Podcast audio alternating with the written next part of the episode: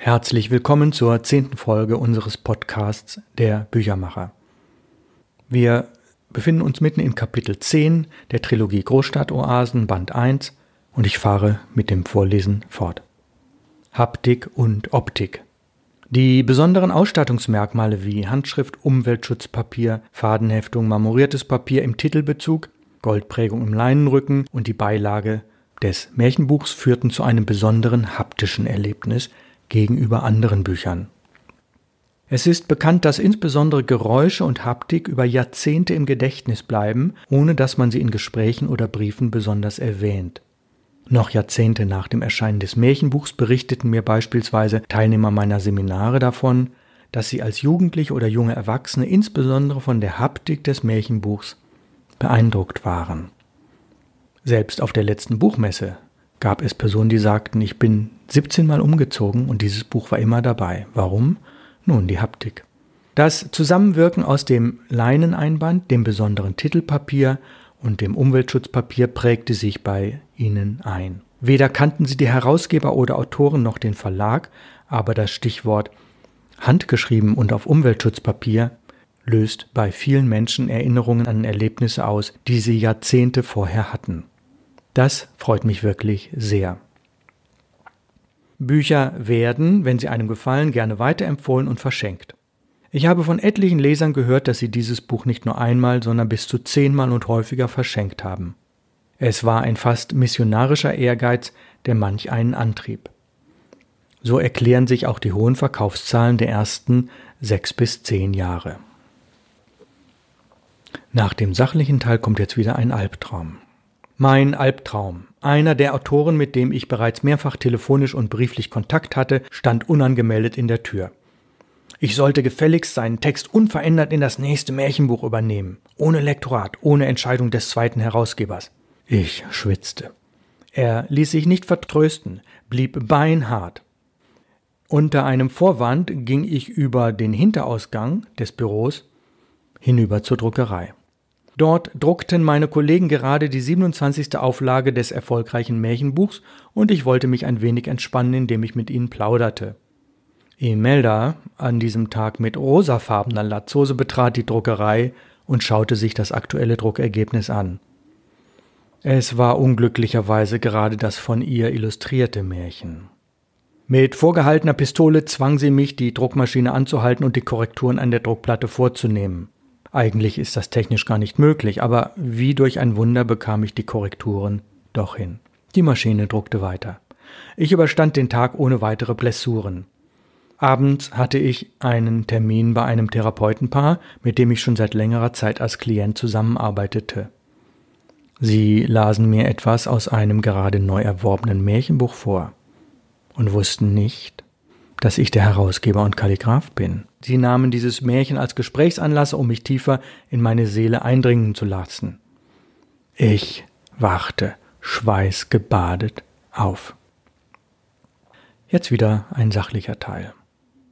Resonanz bei Autoren. Innerhalb der nächsten Jahre erhielten wir pro Jahr zwischen 200 und 500 Briefe von Autoren. Sie fragten an, ob sie uns Märchen schicken dürften und wie diese aussehen sollten. Einige sandten uns sogar ungefragt ihre Märchen zu. Leider war bei vielen Briefen kein Rückporto beigelegt oder die Absenderadresse fehlte. Manches war in der Tat handschriftlich verfasst, was eine ganz schöne Zumutung beim Lesen bedeuten konnte. Die meisten Autoren berichteten, dass unser spezielles Märchenbuch für sie die Anregung war, selbst Märchen zu schreiben oder überhaupt erstmals über eine Geschichte nachzudenken, die zu veröffentlichen sich lohnen könnte.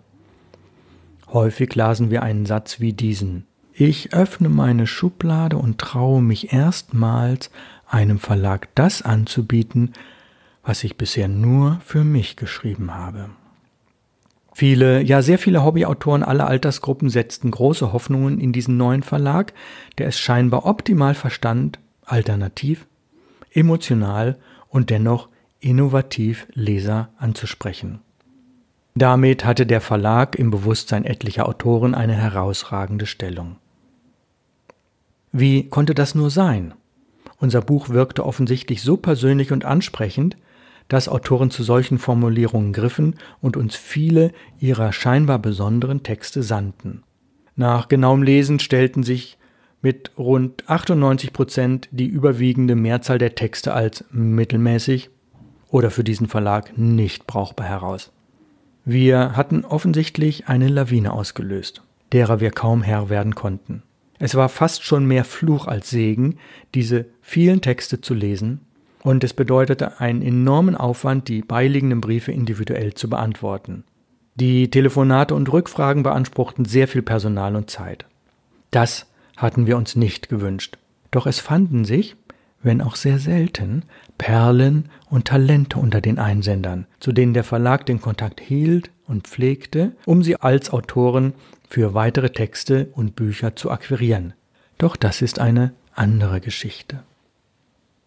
Resonanz bei Buchhändlern. Wie kann man ohne Werbung Bücher auch an Buchhandlungen verkaufen? Woher erfährt ein Buchhändler, dass es unter mehr als 60.000 jährlichen Neuerscheinungen diesen einen Titel gibt? Darüber machten wir uns kaum Gedanken, denn die Bestellungen kamen fast von alleine. 33 Jahre nach Erscheinen der ersten Auflage kann ich rückblickend nur sagen, dass wir sehr viel Glück hatten und Buchhändler deutlich interessierter und flexibler waren als heute. Es kam vor, dass einige unserer Autoren oder Personen unseres Netzwerks Buchhandlungen besuchten, um dieses Buch vorzustellen. Das geschah weder systematisch noch in großem Umfang. Hingegen hörten wir von einigen Lesern, die dieses Buch bei Freunden gesehen hatten, dass sie in der nächsten Buchhandlung gezielt nach diesem Buch fragten. Welches Ausmaß diese Mund-zu-Mund-Propaganda jedoch annahm, wurde uns erst nach einigen Monaten bewusst. Auch hier können wir von einer Lawine sprechen, einer Empfehlungslawine. Ein Beispiel. Wenige Wochen nach Erscheinen erreichte uns ein erster Anruf aus Bremen. Der Buchhändler fragte zögerlich nach diesem Titel, von dem er nicht sicher war, ob er ihn bei uns bestellen konnte und wie die Konditionen seien. Er berichtete uns Folgendes. Eine Kundin fragte bei ihm nach diesem Buch, das sie gerade eine Stunde vorher bei einer Mitreisenden im Zug von Hamburg nach Bremen gesehen hatte. Die junge Dame hatte der Erzählung nach dieses Buch kurz zuvor in einem besonderen Laden in Hamburg-Ottensen entstanden, war sehr zufrieden damit, geradezu begeistert und empfahl der ihr unbekannten Mitreisenden dieses Buch weiter. Solche Geschichten sind Buchhandels Alltag, die Fortsetzung jedoch ist fast schon eine Legende. Wenige Tage nachdem der Bremer Buchhändler unsere Päckchen bekommen hatte und der zufriedenen Kundin das Märchenbuch verkauft hatte, bestellte er, weil er ebenfalls begeistert war, gleich fünf Exemplare. Nach rund einer Woche orderte er zehn weitere Exemplare und am nächsten Tag bestellten eine zweite und eine dritte Buchhandlung in Bremen ebenfalls diesen Titel, also wieder eine kleine Lawine. Das Erstaunliche an diesem Titel war, dass er weder in die Kinder- und Jugendbuchecke passte, noch besonders gut zu den Märchen. Erfindungsreiche Buchhändler stellten ihn also in die Ecke der Geschenkbücher, die damals noch relativ klein war. In den ersten Jahren bestellten die meisten Händler alle paar Wochen mindestens zehn Exemplare, gelegentlich auch 20 oder 50. Wie hoch war die größte Bestellmenge eines einzelnen Buchhändlers? Hier muss ich ein wenig ausholen, denn eine bestimmte Buchhandelskette hatte sich in den 70er und 80er Jahren besonders auf ein junges Publikum spezialisiert. Eigentlich war es eher eine Medienvertriebskette mit rund 50 Filialen in ganz Deutschland. Das Hauptgeschäft von Montanus aktuell bestand im Verkauf von Vinylschallplatten, später auch von CDs. Dazu gab es Poster und Bücher über Musiker und Bands. Da ich bereits 1983 wegen der Gedankensprünge telefonischen Kontakt zur Montanus Einkaufszentrale hatte und sich dieser Titel recht gut verkaufte, bot ich dort auch das Märchenbuch an. Die Filialen bestellten anfangs zögerlich, dann in immer größeren Mengen. Pro Filiale waren es durchaus 50 bis 100 Bücher, die wir in mehreren Paketen auslieferten. Der Gipfel bestand in einer Bestellung von 700 Stück an eine Filiale in Augsburg. Der große Erfolg bei diesem Medienvertriebshändler lässt sich dadurch erklären, dass die einzelne Filiale aus einer sehr kleinen Empfehlungsliste der Zentrale ihre Titel auswählte. Der Einkäufer suchte also nicht in 60.000 Neuerscheinungen, was seine jungen Kunden interessieren konnte, sondern aus einer Liste von vielleicht 500 Titeln. Das war unser großes Glück. Nie vorher und nie danach gab es eine vergleichbare Buchhandelskette, die in einer jungen Zielgruppe derart großen Zuspruch hatte. Die Zusammenarbeit mit Buchhandlungen erwies sich als sehr erfolgreich, auch weil unser Titel später über verschiedene Großhändler lieferbar war. Alle zwei Jahre, so hatte der Verlag entschieden, sollte es ein weiteres neues Märchenbuch geben. Monate vorher wurde dieses mit der Bemerkung angekündigt, ausgeliefert wird in der Reihenfolge des Bestelleingangs. Dieser Werbezettel wurde jeder Bestellung beigelegt und bereits einige Monate bevor die Druckmaschinen anliefen, konnten wir auf eine beachtliche Menge von mehreren tausend Vorbestellungen blicken, was die Festlegung der Auflagenhöhe und somit auch die Kalkulation sehr erleichterte. Die künstliche Verknappung, lediglich alle zwei Jahre ein neues Märchenbuch herauszubringen, war zwar ungewöhnlich, aber erfolgreich. Üblicherweise haben kleinere Verlage keine Möglichkeit, einen Angestellten oder freiberuflichen Vertreter zu bezahlen, der zweimal im Jahr Buchhandlungen besucht. Aus Berichten anderer Verlage wussten wir, dass es nahezu unmöglich ist, freiberufliche Vertreter für einen doch sehr kleinen Verlag zu gewinnen. Noch dazu für einen, der anfangs weniger als vier Bücher im Jahr herausbrachte. Wieder einmal verbreitete das Märchenbuch seinen Zauber, indem es einen freiberuflichen Vertreter freiwillig zu uns schickte. Eines Tages stand er im Laden der Druckwerkstatt. Hey, ich möchte gerne euer Buch mit auf die Reise nehmen. Habt ihr was dagegen? Die Gespräche über die Konditionen waren schnell positiv abgeschlossen, der Vertrag zur beiderseitigen Zufriedenheit kurz danach unterschrieben. Durch seine Verkaufserfolge in den ersten beiden Jahren konnte dieser Vertreter auch andere Kollegen davon überzeugen, dass es sich bei diesem sehr kleinen Verlag um ein Unternehmen handelt, für das es sich lohnt, Neuerscheinungen gegen Provision an Buchhandlungen zu verkaufen. Er war ein Profi, der sich von einem Buch besonderer Machart hatte begeistern lassen. Bei nahezu jedem Buchhandelsbesuch sprang die Begeisterung wie ein Funke auf den Einkäufer über. Zeitsprung. Später wurde unser talentierter Vertreter Vertriebsleiter und Geschäftsführer in einem sehr anerkannten und großen Verlag. Resonanz in Nebenmärkten. Es ist bekannt, dass rund 60 Prozent aller gekauften Bücher in Buchhandlungen verkauft werden.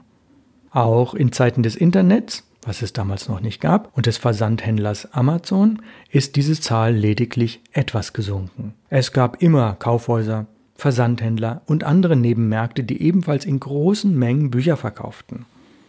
Wo waren nun die Nebenmärkte, die Märchenbücher verkaufen konnten? Aufgrund der Geschichte der Druckwerkstatt, die sich sehr für das Umweltschutzpapier und daraus gefertigte Produkte engagierte, kamen solche Läden in Frage, die über ein ähnliches Sortiment verfügten. So belieferten wir als Druckwerkstand rund 50 Naturkostläden in Hamburg und Norddeutschland. Außerdem waren in Hamburg mehrere Großhändler tätig, die sich auf unser Umweltschutz Außerdem waren in Hamburg mehrere Großhändler tätig, die sich auch auf Umweltschutzpapier und schöne Produkte spezialisiert hatten. Unsere Geschenkbücher waren fortan über diese Großhändler in ganz Norddeutschland lieferbar. Ein weiterer befreundeter Großhändler war im Bereich Tee und Kaffee tätig, hatte aber auch andere exotische Produkte im Angebot. Keine Lebensmittel, sondern eher Lifestyle-Produkte. Er verkaufte im Laufe der Jahre viele tausend Exemplare dieses Märchenbuchs und war selbstverständlich ein sehr gern gesehener Gast im Verlag und in der Druckwerkstatt. Kein Traum. Eine zornige Buchhändlerin rief in der Druckwerkstatt an und erst nach Minuten konnten wir heraushören, was sie so aufgebracht hatte. Bislang hatte sie jeden Monat einige Exemplare unseres Märchenbuchs verkauft und war sehr angetan von dem Erfolg. Bis sie eines Tages im gleichen Stadtteil ein Teegeschäft besuchte, in dem über hundert unserer Märchenbücher lagen. Im Gespräch mit dem Inhaber erfuhr sie, dass dieses die pro Monat zu verkaufende Märchenbuchmenge sei. Sie schäumte vor Wut, dass ein Verlag es wagen kann, an jemand anders zu liefern als nur an Buchhändler. Nie wieder bestelle ich bei Ihnen ein Buch. Tatsächlich hielt sie ihre Verweigerung etwa ein Jahr durch. Durch einen anonymen Besuch in der Buchhandlung stellten wir jedoch fest, dass sie über einen Buchgroßhändler selbstverständlich weitere Bücher des Verlags geordert hatte. Sie wollte ihr Gesicht wahren. Noch eine weitere nie erträumte Begebenheit ist folgende kleine Randgeschichte. Bei einem Urlaub auf einer Nordseeinsel besuchte ich eine Töpferei. In einer offenen Schublade einer alten Anrichte sah ich ein Kochbuch der Landfrauen ausgestellt. Meine Frage, ob sie auch das Märchenbuch dazulegen könnten, wurde nach kurzer Prüfung bejaht. Auch hier verkauften wir pro Jahr viele Märchenbücher, vermutlich, weil man in einer alternativen Töpferei mit handgefertigten kalligraphischen Märchen gedruckt auf Umweltschutzpapier ähnliche Käufe ansprach wie mit handgefertigter Keramik. Bei einem Besuch der Töpferei vor wenigen Monaten, also 33 Jahre später, stellte ich fest, dass dort immer noch rund zehn verschiedene Bücher anderer Verlage auslagen, ergänzt um ein Sortiment von etwa 500 anderen Geschenkartikeln. Wir gehörten also zu den Trendsettern. Die eigentliche Märchenbuchwelle in dieser Töpferei hielt rund fünf Jahre, was erstaunlich ist, wenn man von einem doch sehr begrenzten Buchprogramm des jungen Verlags und einer schmalen Zielgruppe ausgeht. Zum Ende des heutigen Podcasts kommt wieder ein Albtraum, also am Ende von Kapitel 10. Mein Albtraum. Jimmy wartet an der Bushaltestelle in einem kleinen norddeutschen Ort, um zur Kreisstadt zu fahren. Kalter, eisiger Wind umwegte seine Wollmütze. Nachdem er eingestiegen war, kam an der nächsten Haltestelle erstaunlicherweise Imelda dazu. Obwohl ihr Verhältnis zueinander gerade nicht das Beste war, saßen sie nebeneinander und tauschten sich über die Erlebnisse der letzten Tage aus. Nach 20 Minuten Geruckel stiegen sie zusammen aus. Hä, wieso habe ich Emmy gestern nicht gesehen beim Aussteigen? fragte sich Jimmy noch. In dieser Kreisstadt sah Jimmy in einer Apotheke neben rund 30 Ratgeberbüchern aus dem Gesundheits- und Wellnessbereich auf einmal unser Märchenbuch. Ein Blick ins Impressum zeigte ihm, dass es nicht aus der Druckwerkstatt stammte, sondern ein Raubdruck war. Durch Raubdrucke, also illegal nachproduzierte Bücher, entgehen Originaldruckereien, Herausgebern, Autoren und Grafikern Einnahmen. Jemand im Dunkeln streicht alle Gelder ein, einen Schadenersatz gegen Unbekannt kann niemand einklagen. Im Nachbargeschäft, einem Esoterikladen, war Jimmy ebenfalls. Dort lagen neben Pendeln, Mobiles und Halbedelsteinen ebenfalls unsere Märchenbücher aus der gleichen dubiosen Quelle. Es verwunderte mich dann kaum, dass ich in einem biologisch orientierten Hofladen neben vielen Obstprodukten das gleiche erlebte und mir Imelda über den Weg lief. Machte sie hier Ferien oder suchte sie einen Job? Ich versuchte anhand von Papier und Druckqualität herauszufinden, wer diese Schandtat begangen hatte und an diesen merkwürdigen Orten unser Buch vertrieb. Das Papier roch und schmeckte nach. Hier lässt mich mein Gedächtnis im Stich. Aus meinem Auto heraus beobachtete ich drei Tage lang diese drei Geschäfte, um jeden einzelnen Vertreter darauf zu überprüfen, ob er der Schuldige sei. Jimmy ging am Mittwoch von einem Geschäft zum anderen. Warum? Gerne hätte ich sein Telefon abgehört, aber dazu fehlte mir Mut und Kenntnisse. Könnte vielleicht Imelda über ihre Chaos Computer Club Kontakte das für mich erledigen? dachte ich halblaut. Enttäuscht gab ich auf und wachte auf. Ich sortierte noch andere wirre Gedanken mit Versatzstücken aus allen möglichen Zusammenhängen und wusste, glücklicherweise wusste ich, es war nur ein Traum. Ja, das war die zehnte Folge unseres Podcasts. Wir feiern sozusagen Jubiläum. Heute kommt kein abschließendes aktuelles Thema. Das wird in den nächsten zwei, drei Wochen wieder der Fall sein. Ich bedanke mich sehr herzlich fürs Zuhören. Empfehlen Sie mich gerne weiter und diesen Podcast. Es grüßt Sie herzlich aus Hamburg, Ralf Plenz.